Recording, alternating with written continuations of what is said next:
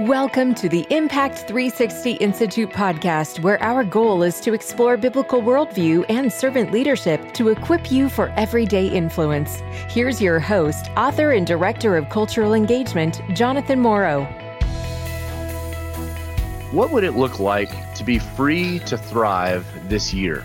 Well, welcome to the Impact 360 Institute podcast, and that's the conversation that we're going to get to have today about a topic that we all need to engage. What does it look like to be free to thrive?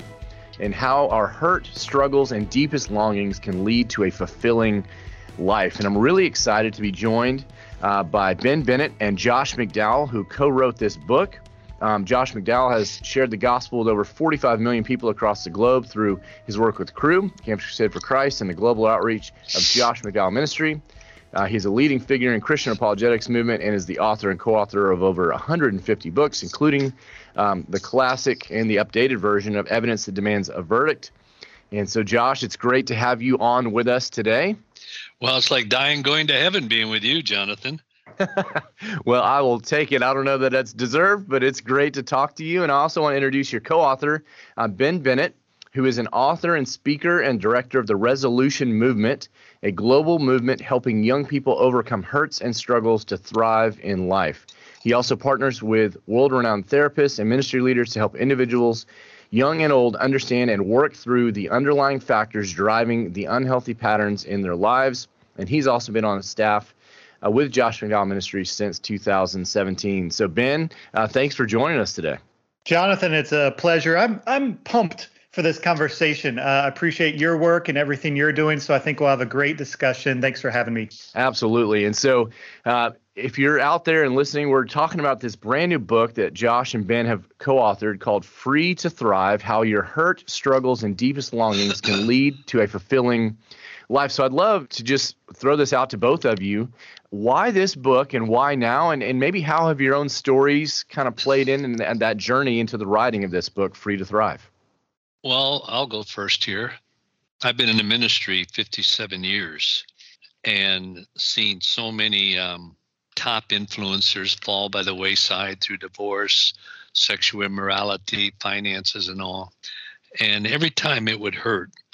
So it took some time and I examined a number of the different friends of mine know that that just fell sexually, spiritually. And with every one of them, there were unmet longings or needs in their lives. There were things in their lives they had never dealt with. And after a while, I started saying, hmm, that must be one of the number of factors that will lead to burnout or self destruction is uh, unmet needs. Uh, I look at my own life growing up, uh, it was pretty well communicated. My only worth was to be able to work. My father one time just stopped. I remember where I was standing when he said it, out near the barn, walking out with my dad. My dad just stopped and looked at me and said, "You know, you were an unwanted child. Uh, hmm. The only thing you're good for is working the fields." I got to tell you, that hit me like a brick, and to this day, is still in the forefront of my mind. And um, my parents never went to college. They had zero education. I don't think they had much of a relationship with their parents. And so a lot of times I would hear the phrase, oh, come on, you're worthless. Come on, do something right once, uh, etc. And I found the negative things stuck in my mind more than the positive things stuck in my mind. And so as a result, I came out of this with some pretty poor habits in my life, right up becoming a Christian, having a ministry, everything. I became a rescuer. I had to rescue people financially. I had to rescue people from their problems, from their hurts. And the problem was it was destroying me. I was getting exhausted. It seems like I was always dealing with other people's hurts and problems and everything. And um, I started to kind of develop a dull attitude about ministry and everything. But then in my life, I was very fortunate because into my life came Dr. Henry Cloud and we became very, very close friends. And he's a Christian. I think he's a psychiatrist. And over a year, year and a half, he really used the Word of God in my life and saw my life changed. Mm. Well, that's awesome. Well, that's uh, thanks for sharing and just being candid about that because I know so many people can relate to some aspect or all of, of, of different parts of your story and, and feeling that way. And that's why I'm really excited to, to dig into what uh, what you found, what was helpful. But but Ben, what about you? Why why why did you feel passionate about getting involved with this book and, and writing this this project right now? It was after you know about ten years of of working with young people and so many things I went through myself growing up, experiencing abuse and trauma and mental health issues, yet growing up in a Christian home, yet there being so much dysfunction and just the journey that God led me on in my own life to be set free from porn addiction, other addictions, trauma, healing. Went through a long journey of therapy and meeting with pastors and and just started understanding that there's so much more to this Christian growth thing that we tend to focus on the spiritual, just the spiritual, when the Bible also talks a lot about our emotional health and our relational health. And in fact, Jesus almost said that all of um, those things go hand in hand with the great commandment saying uh, to love God and to love your neighbor as yourself. Right in there, there's a spiritual, emotional, and relational component. And so, just a lot of my own journey, and then being in ministry for um, you know 10 years now. I started working with leaders and teens and college students, and seeing just the vast amount of brokenness, of addiction, of mental health issues, and wondering why the the classic answers um, aren't working or, or wondering why people weren't getting free from reading the bible confessing their sin praying more.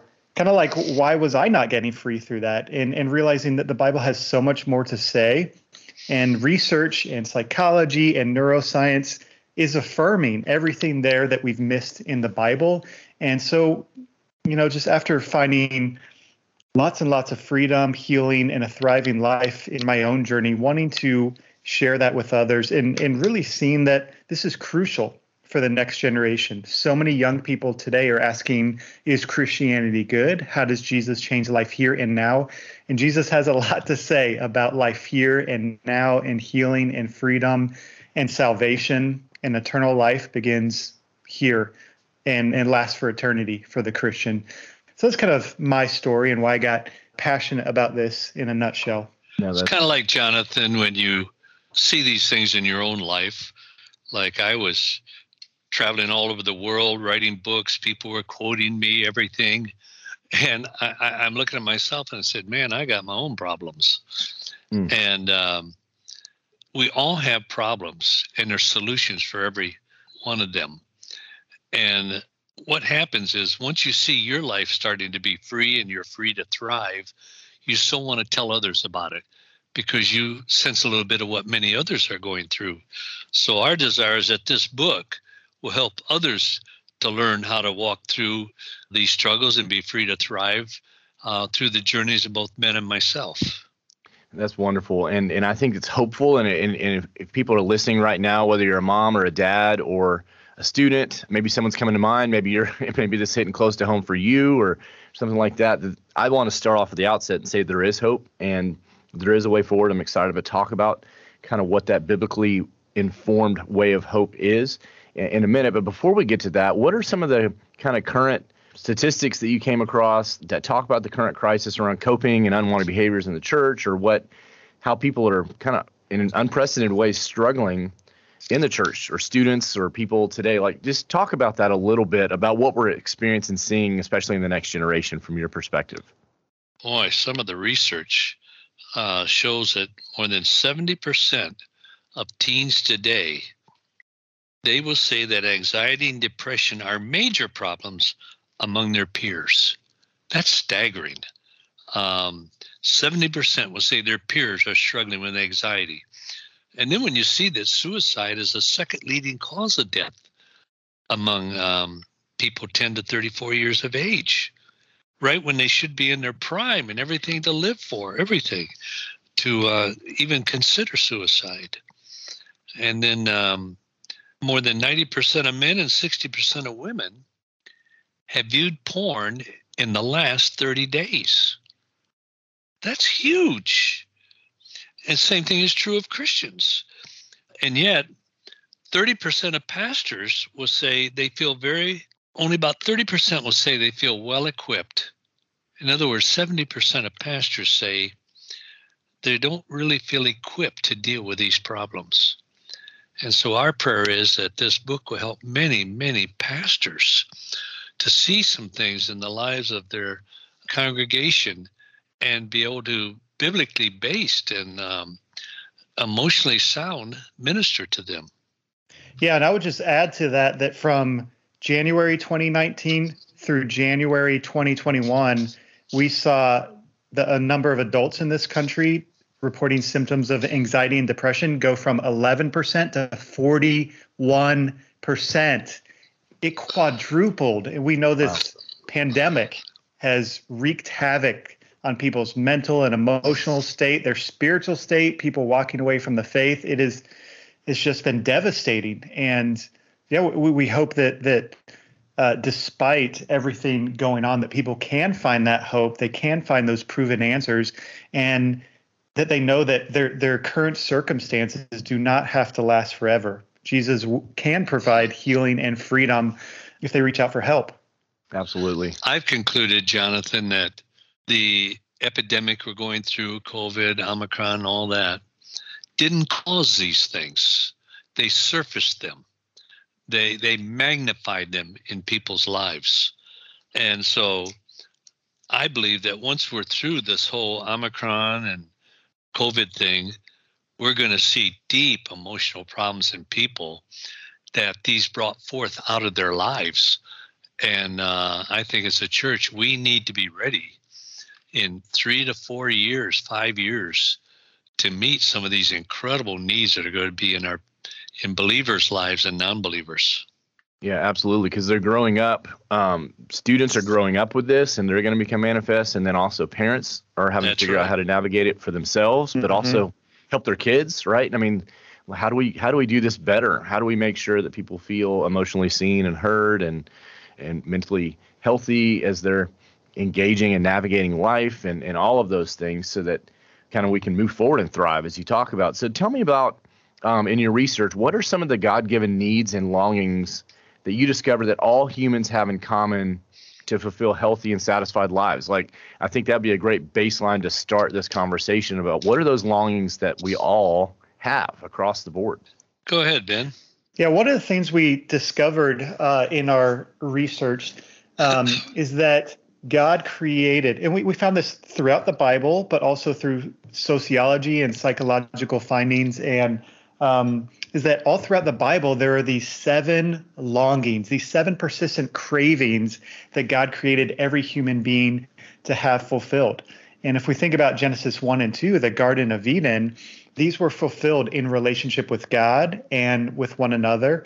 And a couple of those are, are accept. The first one I'll, I'll share is acceptance, to be included, loved, and approved of as you are no matter what. And if you think about the Garden of Eden and how that was experienced no hurt, no pain, no rejection, just constant positive experiences, walking with God, walking with other people. That was one of them. And, and now you think about in our life or our day in a fallen world, how easily that can go unmet. Another one is appreciation. This is to be thanked or encouraged for what you've done. And I've thought about my own life for years just struggling with procrastination, thinking that I was lazy. One of the things I realized was I actually wasn't lazy because I'm such a hard worker. It was that I wasn't believed in. I wasn't encouraged. It wasn't after, you know, so many times I, I didn't feel believed in when I got a good grade on a test or when I um, learned to write a song with my band members and, and crush it and play live. So I didn't really believe in myself. So there was this deep fear of, I'm not going to do good enough. And that translated to all kinds of things in my life and, and, and fears. But when somebody experiences that, it really changes everything. And, you know, Jonathan, one of the things that kind of puts this all together, we came across this study from Harvard, and they had been tracking for eight decades, 80 years, following people trying to look at what leads to the lowest amount of disease and what leads to the happiest people. And the current head of the study said, by and large, good relationships keep us happier and healthier, period. And I'm going, what? That's astounding. That's that's biblical. That's of course, that's the way God designed us. When these relational needs are met, we we thrive. When these seven longings are lived out, we experience them in, in relationships with God and with others. We find the greatest thriving and fulfillment in our life. It's not about money, it's not about success, it's not about fame, it's not even about your your your failures and how that impacts you. No, it's about relationships and fulfilling these longings. Yeah. And you know, the Harvard study, the guy that directed it said, he also said when asked, what is the key? He said it's relationships, relationships, relationships. You know, it's interesting. Almost all of our problems start from a relationship or people. And almost all of our relationships start to be healed through relationships and people. Mm-hmm. God intended not only himself, but others to be involved in our lives and we to be involved in others. And so often we play that down and just say, well, the most important thing is just your relationship with God. And often that leads to a lot of disappointing lifestyles. But another is affection. A number of years ago, in writing the Secret of Loving book, I did a lot of research on love. And it was interesting. All over the world, I would say in every continent, every country, one of the two or three basic needs that people expressed was to be loved, to love, and to be loved. To love somebody else and then to be loved by them was a key factor. And this is why um, affection is such a huge part of the longings that we have in our lives. But what is interesting when you look at these things, Jonathan, I don't know if you're familiar with my talk on the seven A's of building relationships. These are almost identical acceptance, appreciation, affection, affirmation, assurance, etc.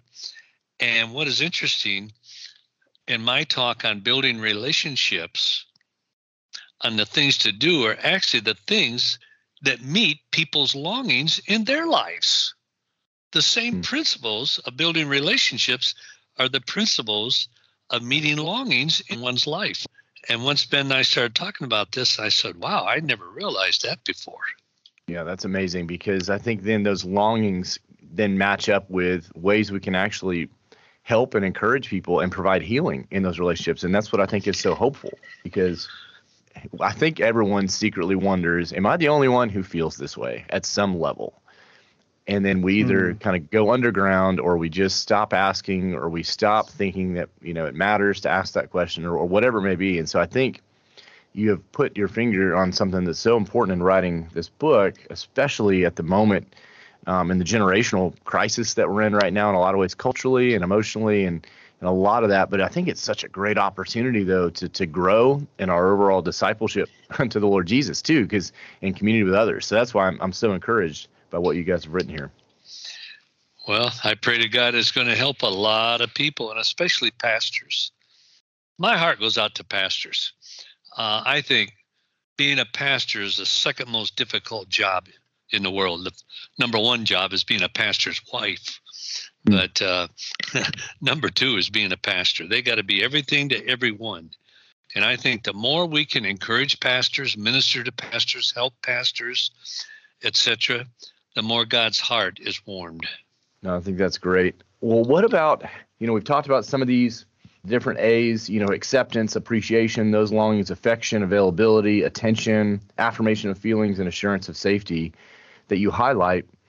How can Christians begin to experience healing from those unresolved hurts or unfulfilled longings? Like what what might that begin to look like? Because I know you talk about various things in the book. I mean, from activating events, which kind of throw us into a normal cycle that's unhealthy, but also mm-hmm. maybe talk about kind of frame and set up that whole conversation of what happens, but then how we can begin to move forward. Because I, I you know, I think everybody knows once they kind of sit with this long enough that man, there there are problems, there's issues, there's unmet longings, but what what do we do with that? But kind of lay all that out the best way you want to here for for everyone to kind of understand kind of what you're what you're what you're getting at. One of the first things that that's so important that that we need to get is that we need to stop just condemning our struggles and our sin and the things we're dealing with and start questioning them. because our sin and our struggles are not random. They're actually signals that, when answered, can lead to this flourishing life. Why? Well, behind every single thing, every lie, low self esteem, body image issues, mental health struggles, sin issues like anger, pornography, lashing out in relationships, behind those things are these unmet longings and these deeper desires. There's something we're responding to, we're reacting to, or something we're hoping to get. Some of those things like acceptance, attention, safety. And we see this in, in the Bible. You know, Job 3, after he goes through all of this trauma and loses his health, his wealth, his family, he's so depressed, he wished he had never been born. We see this in 1 Samuel 24 and 25. David on the run from King Saul, who's trying to take his life, and he's hiding in caves and riddled with anxiety. So it's it's it's there biblically. So looking for that in our own lives, asking why am I doing this? Why am am I struggling? And what are the unmet longings? What what happened last week that caused me to feel rejected? So now I'm ending up in pornography trying to find acceptance or becoming so depressed because I'm agreeing with those lies? How did I not feel safe? Or even looking at growing up, what are some of the things that I was never intended to experience? Abuse, trauma, witnessing certain things that led to these deep fears and, and negative experiences, and questioning what's going on here? What am I longing for? Because it's it's like a, a check engine light or lights on a dashboard. You know, once you figure out what's going on, you can start questioning it and looking for what you're longing for, and then find that fulfilled in relationships with God and others. And you start healing and, and going to that, and you experience those needs being met in much more fulfilling ways. Let me give an example of that, Jonathan in my life, uh, growing up, going back as a kid and everything, I felt the only way I could be loved or accepted was by performance, by doing things. Because the only time my father and even my mother ever praised me was when I accomplished something well. And then they really let me know that I was wrong when I didn't do something well. And they always, it was kind of like 10 to 1, 10 negative, 1 positive. And as I grew up, I was constantly being drained physically, emotionally, mentally from meeting other people's needs. And when Henry Cloud, when I got to know Henry and became very good friends, I asked him once, Henry, I need a coach. I got a problem and I don't know how to resolve it. Uh, I think most of us need someone else to step into our life to help us to see some of these things uh, close friends, but they need to be safe people. And Henry pointed out to me that as long as I was helping people, my love line was even. I was being loving. But the moment I said no to someone, my love line fell. And and I was telling myself, you're not loving. You shouldn't have done that. You should have helped that person, everything. You're not a loving person. And as a result, I was just bouncing up and down from being loving to be unloving to loving to unloving, which just drains you emotionally. And I'll never forget, I went to Henry one time and I said, Henry, you'd be so proud of me. Dave Walton, a friend of mine, asked me to help him sand this chair with an electric sander. And I said, um, I can't. I said, I've got to go over here and do this. And I said, aren't you so proud of? I was saying to Henry that I said no. And he looked at me and he said, You're so in bondage, it's pathetic. And I'm standing there saying, What in the world do you want out of me? And I said, How can you say that? He said, The only way you were able to say no is that you had to say yes to something else. He said, You're not free until you can say no, walk away, go get a milkshake and enjoy it. Mm. And that's when I realized I had a long road to walk yet. God doesn't call us to meet everybody's needs. And I felt that uh, my gift from God was to meet everybody's needs. And so it took about a year, year and a half where I really became free. I still said yes a lot of times. I, I, I feel I've gotten in my life when I'm saying yes when God desires that I do, and I'm saying no when He desires that I don't. And I feel comfortable with it. I got to tell you, if I hadn't come to this situation a number of years ago, I wouldn't be in the ministry today. It would have destroyed me. So that's a little bit of example what Ben was um, talking about there. Well, thanks for sharing that. I think a lot of people can resonate with that and and say, "Wow, I, I never knew that Josh McDowell would would struggle with that or wrestle with that," and that makes me, you know, feel better that I can not only recognize maybe similar longings or tendencies, but also, you know, actually do something about it or grow from it, and that's very hopeful. Yeah. So, thanks for your. Candor. See, the irony, Jonathan, is from what you just said. My fear was that if others find out about this, they won't love me as much. They won't like me as much. Mm. Because my whole attitude of love, I had a wrong definition of love. So that that motivated me all the more to be secretive and to just rescue everyone is so that I would be accepted and loved. Yeah, that's that's really helpful. What, as you think about it, you know, and, and, and just trying to give people hope. And again, we're talking to Josh McDowell, we're talking to Ben Bennett about their brand new book, Free to Thrive: How Your Hurt, Struggles, and Deepest Longings Can Lead to a Fulfilling Life. So whether you're mom or dad, grandparent, you know, student, you know, growing up in this world, there's there's universal longings that we all have, and they're either going to be met or fulfilled in, in healthy or unhealthy ways and a lot of that drives so much of what we do. And that's why this book is so important to our discipleship to the lord jesus and also growing and healing and moving forward. And so um, that's what we're talking about today.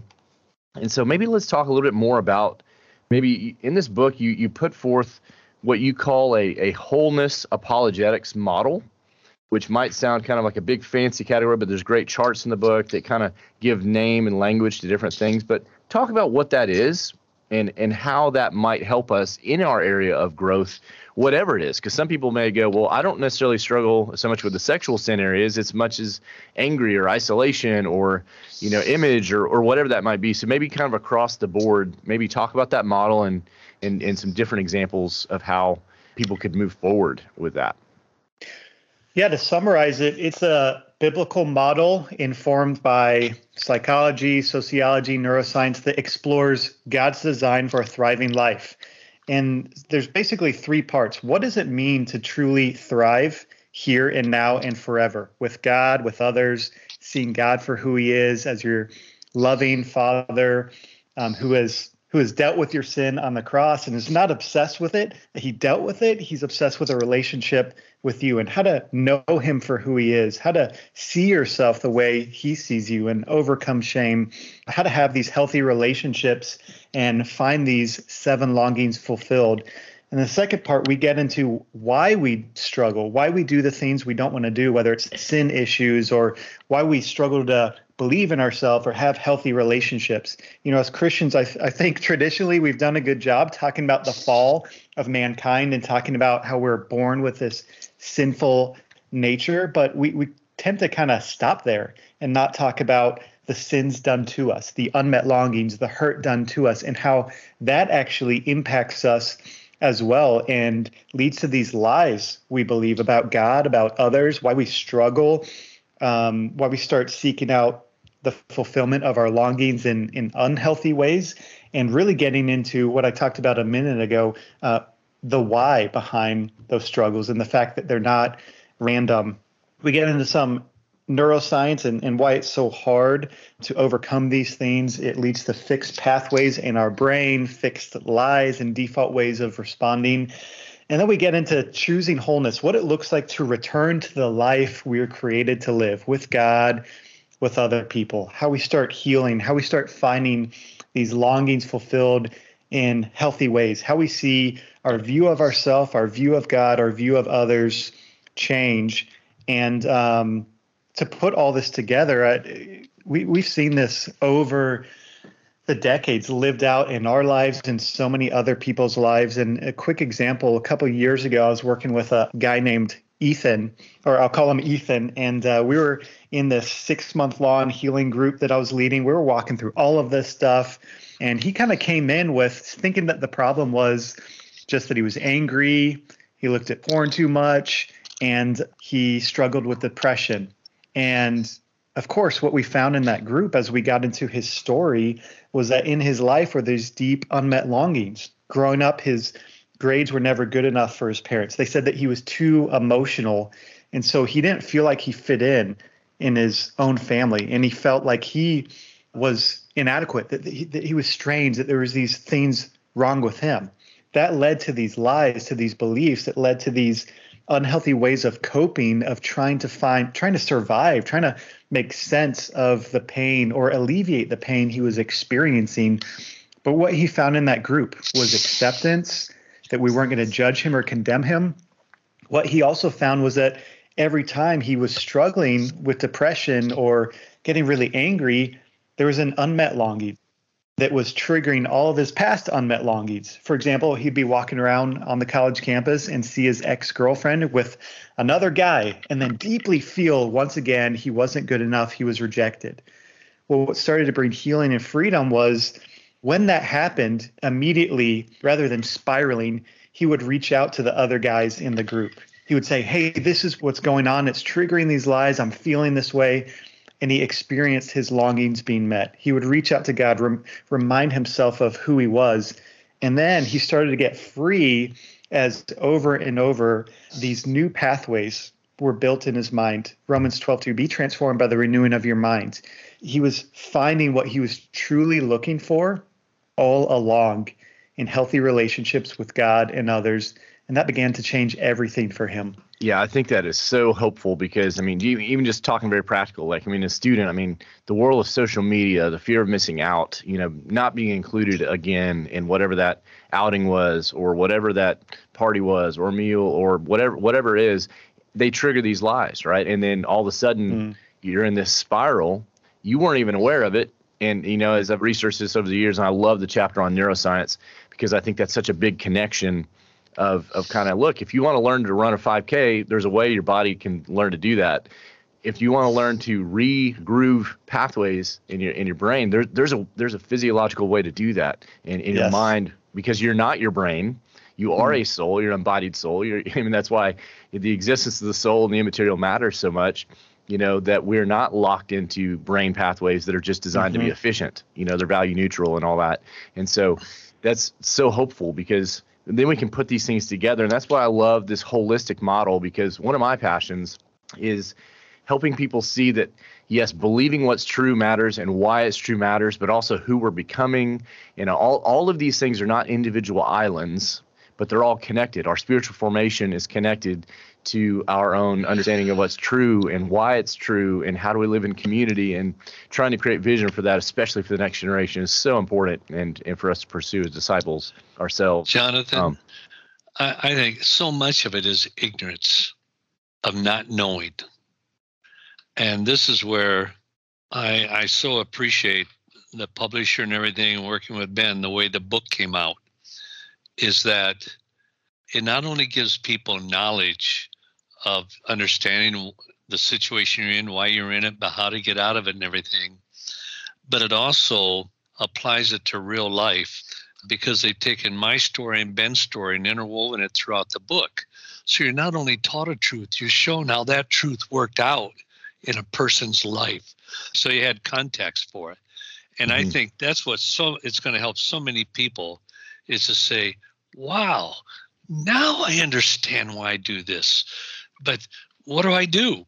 And then they read further. No, thank God. Now I, I I've got some practical, workable steps biblically, etc., to get out of this situation. And what's really helpful there, I know for me, is when I see how it works out in somebody else's life. And so they see how it worked out in either Ben's life or my life. And so I think we have a good model of learning and education in the book. Absolutely. And I want to just tell people that the book is accessible. It's not super long, but it is packed full of great actionable input. So, for example, in one of the appendices, Appendix C, it talks about proactive support. What would it look like to invite some people into what's going on? Here's just some of the questions. I mean, as you're listening to this podcast, maybe ask yourself this week which of these seven longings are going unmet in my life this week? Or what am I feeling and believing as a result? And then what unwanted behaviors might I desire to go to in order to cope with these unmet longings? And then how can I seek their fulfillment through God and others? What would it look like if we began to talk about those kind of questions with our friends, with our peers, with our mentors, with our families? You know, I mean, I just think there's so much opportunity, very practical. And then, and I think this is the key, and this is so important for all of us who we want to project a, a feeling of always having it all together or things like that. It's like, hey, I'm I wrestle with these longings too, or these come out sideways for me too, and here's what's going on in my world, and inviting other people in, and so that's that's really critical if we're going to kind of move forward. But I think it's so hopeful because it's how God designed us. It's not apart from truth. It's not relativizing things. It's it's bringing God's revealed truth to bear on what it looks like for us to move forward in a fallen world as fallen human beings in a redemptive way with one another. And I think that's what's so encouraging about about this book you've written, Free to Thrive. Thank you, Jonathan. Yeah, that really appreciate those words. And and that's the hope like it gets real practical in realizing i think so many of us struggle with the fact that we're human. We have deep needs and desires. Proverbs 4.23 everything you do flows from your heart. Um, there's things going on inside of us that we actually need. We need acceptance from god. Romans 15 accept one another then just as christ accepted you a lot of times I, I think we think selflessness is denying everything it's it's denying my needs. It's rescuing others. It's being a doormat. No, no, no. You're created on purpose for a purpose. You have needs. I mean, we, we get this with food, water, and shelter. Nobody questions that. You're going to die if you don't drink water. But we're not just physical. We're also spiritual, emotional, and relational. We've got needs there too. God created them the the problem is if they're not going fulfilled in the way God created them, it's going to come out sideways, like you said, Jonathan, and we're we're going to struggle, and we're going to struggle to live into who God created us to be, and we're going to struggle to be healthy and achieve our purpose, and in fact, reach others with the gospel message, because we're going to be drained that we're struggling with sin we'll be full of, of, of, shame. In fact after leading six years of, of these healing groups what i saw working with campus directors was after they got healthy and worked through these things, they were more fired up about sharing the message of Jesus because they were experiencing it transform their lives. They were better husbands, better fathers. They, they were truly thriving and actually more effective in their ministry work. I think the principle there, Ben, is, and Jonathan, if we do not see our needs met, we cannot consistently meet the needs in a healthy way of other people. And uh, this is what I had to learn. And uh, thank God for um, two people that helped me in that was Henry Cloud and a dear friend of mine named Dick Day, who's with the Lord right now. And boy, do I miss him because he was such a vital part of my life. But um, Ben, if there's time, why don't you share your story about your friend Ivan? Yeah, Ivan, love Ivan. Uh, a few years ago, I was getting to mentor him for the summer. He was adopted from uh, Asia by a Caucasian family, and he grew up in this rural part of, of the country, one of the few Asian kids around. And um, in elementary school, he, he really began to be picked on, to be bullied because he was different. Uh, he, he looked different than people. He um, had acted different. He came from a different culture. Uh, but so what happened was most days he started to fear for his safety. You know, he was longing for that assurance of safety, but a lot of times he didn't experience it. Um, he he was bullied, he was beat up, he was picked on. So man, when I met him, he was like struggled to make eye contact. He was quick to be angry. He he was it was almost like his emotional and relational and even spiritual growth was stunted at that stage of life where he began to be abused and he deeply longed for his family or some of his friends to stand up for him, but nobody ever did. So he was struggling with these lies, anger, all of those things. And when he met me, he wondered, okay, is this guy going to do the same? I've got all these negative experiences. People don't like me. Something's wrong with me. Is this guy going to be like that? Is Ben going to be safe? Is he going to stand up for me? Is he going to really care for me? You know, I had been through this was like six years into my healing journey. So I'd been through a lot of my own stuff and finding healing and freedom and, and realizing the abuse I faced and, and figuring out what it means to be a safe person.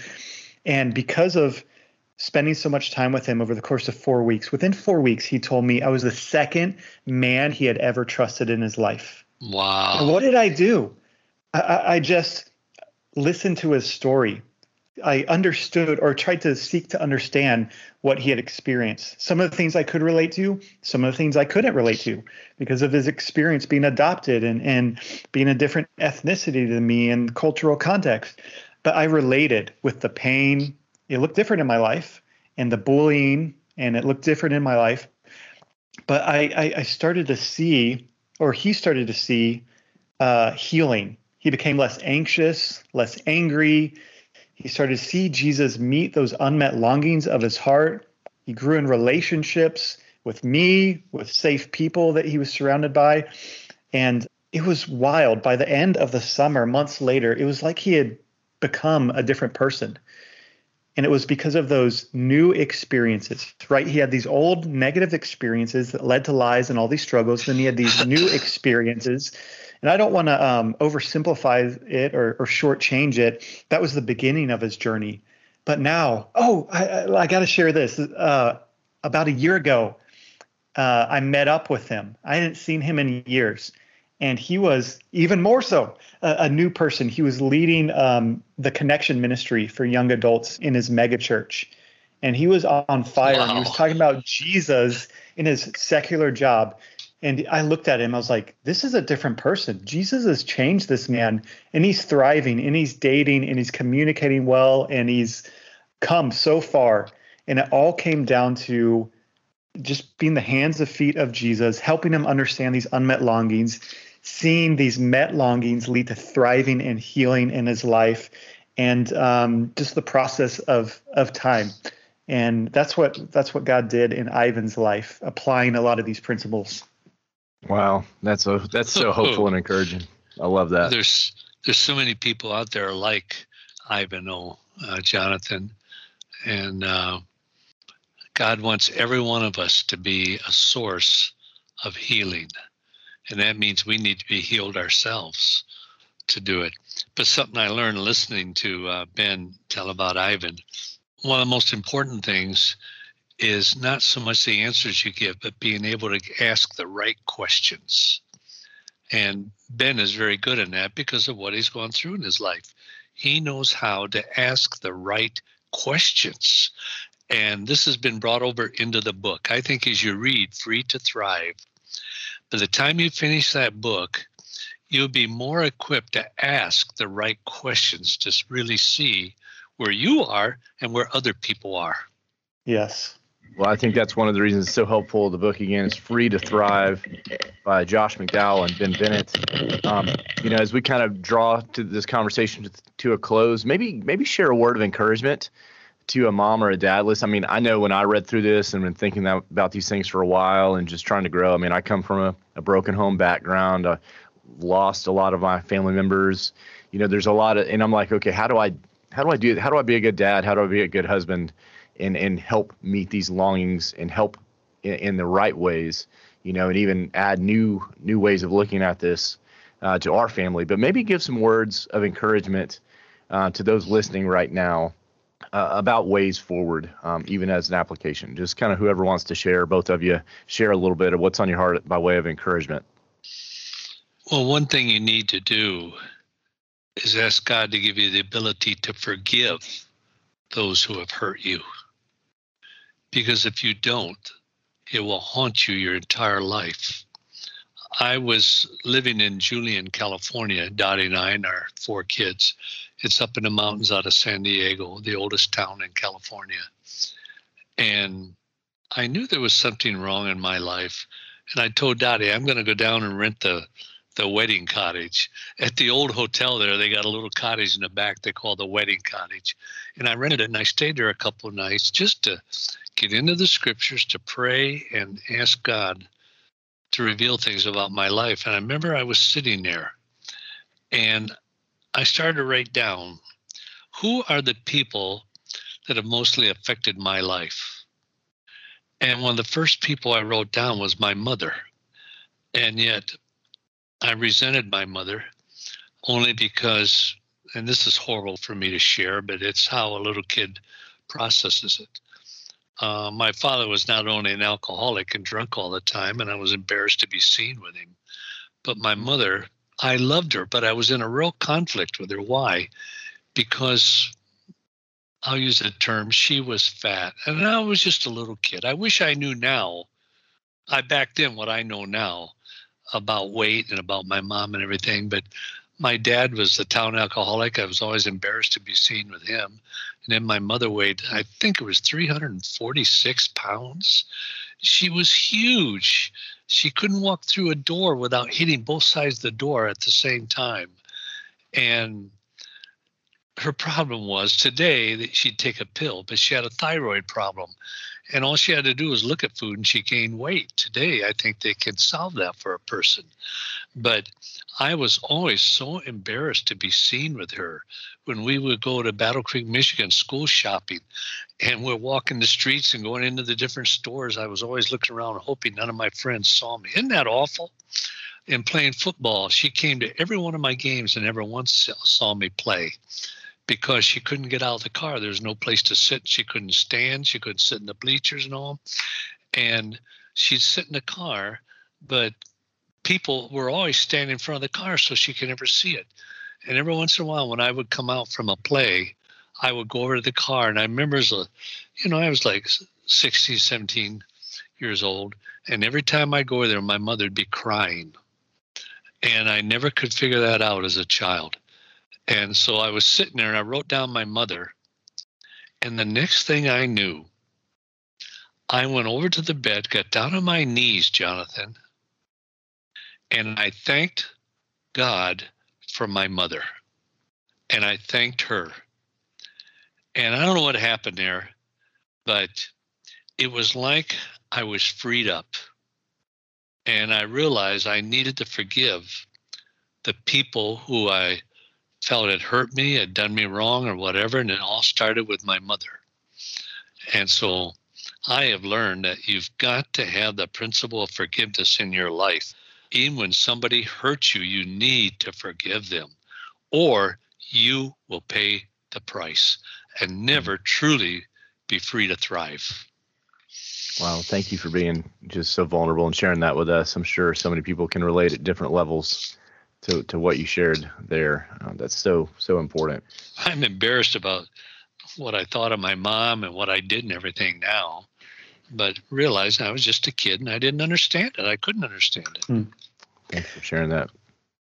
Yeah, I would I would say, Jonathan, to those listening, don't give up. Your your struggles of today do not have to be your struggles of tomorrow. And I think about my own life, just the stuff I was stuck in for for decades that I wasn't finding freedom from, and the suicidal thoughts coming in, thinking this is going to be my life forever. I, I think we can just accept certain things as diagnoses for the rest of our life, whether it's an addiction or a sin struggle or a mental health issue. But the reality is that's not true. Just like there's overwhelming evidence for Christianity, there's overwhelming evidence about how Jesus heals, sets free, and changes. And oftentimes not in a miraculous one time instance, although he can do that but in in our formation, in our discipleship, in over time following Jesus, becoming his apprentice. I see this clearly in the word salvation in the New Testament. We talk about how the word saved means salvation or it means to be forgiven of our sins and reconciled with God. Yes, that's true. We need that. But it is also translated and means make whole and heal. And God, as part of uh, salvation, filling us with the Spirit, He's making all things new in us. We're overcoming things, we're healing from things here and now in this life. Jesus said it was better that He would go because He would send the Helper, the Holy Spirit. And I've realized in, in my own life, thinking that my struggles of today are never going to get better, that's what leads to so much hopelessness. But then as the years go by, looking back, on things I never thought I would be free from, that Jesus set me free from through a process and understanding the unmet longings and finding healing. We've got to hold on to that hope. We've got to hold on to what Jesus said that he would come to set the captives free, that he would come to bind up our wounds, uh, that he's making all things new. we've got to hold on to that. I think so many times we, we settle for, well, this is just who I am. I was born with a sinful nature. I'm going to struggle with these things forever. But that's not a diagnosis that Jesus puts on the believer. He came to heal us, to save us, to make all things new, and for us to become more and more like Him in this life here and now. Yeah, and that's so encouraging. And again, we've been talking about the book Free to Thrive how your hurt, struggles, and deepest longings can lead to a fulfilling life. And we all have hurts, we all have struggles, and we all have deep longings. So if we can kind of kind of agree that we're all in that part together, then we can move forward towards what does that look like to thrive, to really discover a life of spiritual and emotional and relational wholeness. And that's why I'm so excited about about this book, this conversation, uh, the work we're doing here at Impact 360 by God's grace as we try to disciple this next generation and cultivate leaders who follow Jesus. We want them to be holistic disciples of Jesus in the sense of following Jesus emotionally and spiritually and relationally. And so if you are listening to this and want somebody to help come alongside you, whether that's through our summer camp experiences or our nine month gap year or other other ways, whether resources, you can look that up at impact360.org. Um, you can get a copy of this book, Free to Thrive by Josh McDowell and Ben Bennett. It's so helpful um, as we try to be who God's called us to be during this cultural moment, especially with a generation that needs the truths in these pages. We all do, to be quite candid. Um, I know I certainly do. So, so I just want to say, Josh and Ben, thank you so much for your faithfulness in this and and writing this book. Um, and thank you so much for being willing to share your own stories in it. Well, this has been a privilege. and I hope someday you and I could have a cup of coffee. I love to sit down and interact with you, Jonathan. Oh, well, me too. I, I, sure am grateful for your faithfulness, and you've impacted my life in, in tons of ways. Um, obviously, Sean's one of my best friends in the world, and, I, and I'm so grateful for him. Uh, but just thank you you're a gift. And so I just want to say thank you. And, and Ben, it's been good to good to get to know you a little bit through this process of just even over the interview here of getting to hear your heart and your story. But thank you for for the work that you're doing. Oh yeah, Jonathan. It was awesome finally getting to connect with you. I love what you're doing. And um, like I said before the call, been impacted by you and your research and what you're doing, reaching the next generation. And so appreciate you. Thanks so much. Thanks again. God bless you all. Thank you so much. And again, the book is free to thrive. I encourage you to pick up a copy today and put into practice something that you heard in this conversation.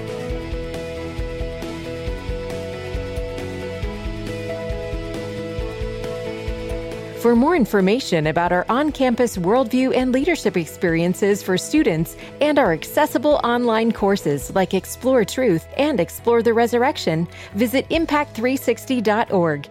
Impact 360 Institute. Know, be, live.